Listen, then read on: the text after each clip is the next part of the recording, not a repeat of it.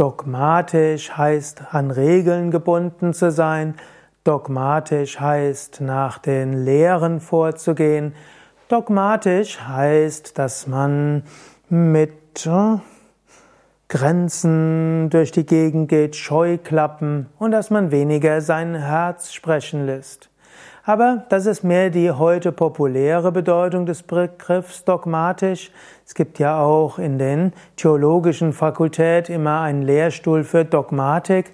Und Dogmatik ist dort nichts Schlechtes, sondern geht darum, was ist überhaupt die Lehre. Dogmatisch heißt, an einer Lehre ausgerichtet zu sein. Und es ist erstmal nicht schlecht, eine Lehre zu haben, zu wissen, wofür man steht. Und es ist auch nichts Schlechtes, das auch irgendwo umzusetzen.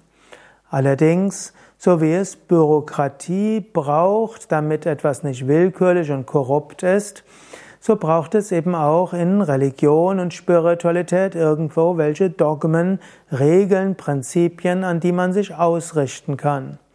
Aber wie auch eine Bürokratie letztlich auch Raum haben muss für die Bedürfnisse des Einzelnen, genauso muss auch, müssen auch religiöse Lehren, spirituelle Lehren mit Mitgefühl erfüllt sein.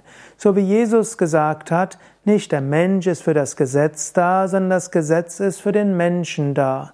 Und so sind auch die religiösen Dogmen im Sinne von Regeln, Lehren und so weiter und letztlich auch Prinzipien und Praktiken und Lehren der Praktiken nicht da starre, sondern weil sie dem Menschen Orientierung geben können, dem Menschen helfen können. Und manchmal muss man auch gerade ungerade sein lassen und manchmal muss man auch von den klassischen Lehren abweichen. Mein Name ist ja Sukadev Bretz, ich bin Gründer von Yoga Vidya, einem spirituellen Netzwerk.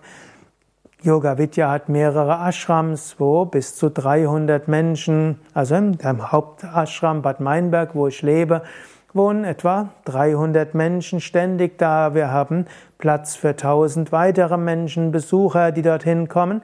Und wir haben Regeln des Zusammenlebens. Wir haben Regeln, was jeder für spirituelle Praktiken machen sollte. Wir haben Regeln, dass man auf Fleisch, Fisch, Alkohol, Zigaretten, illegale Drogen verzichten sollte.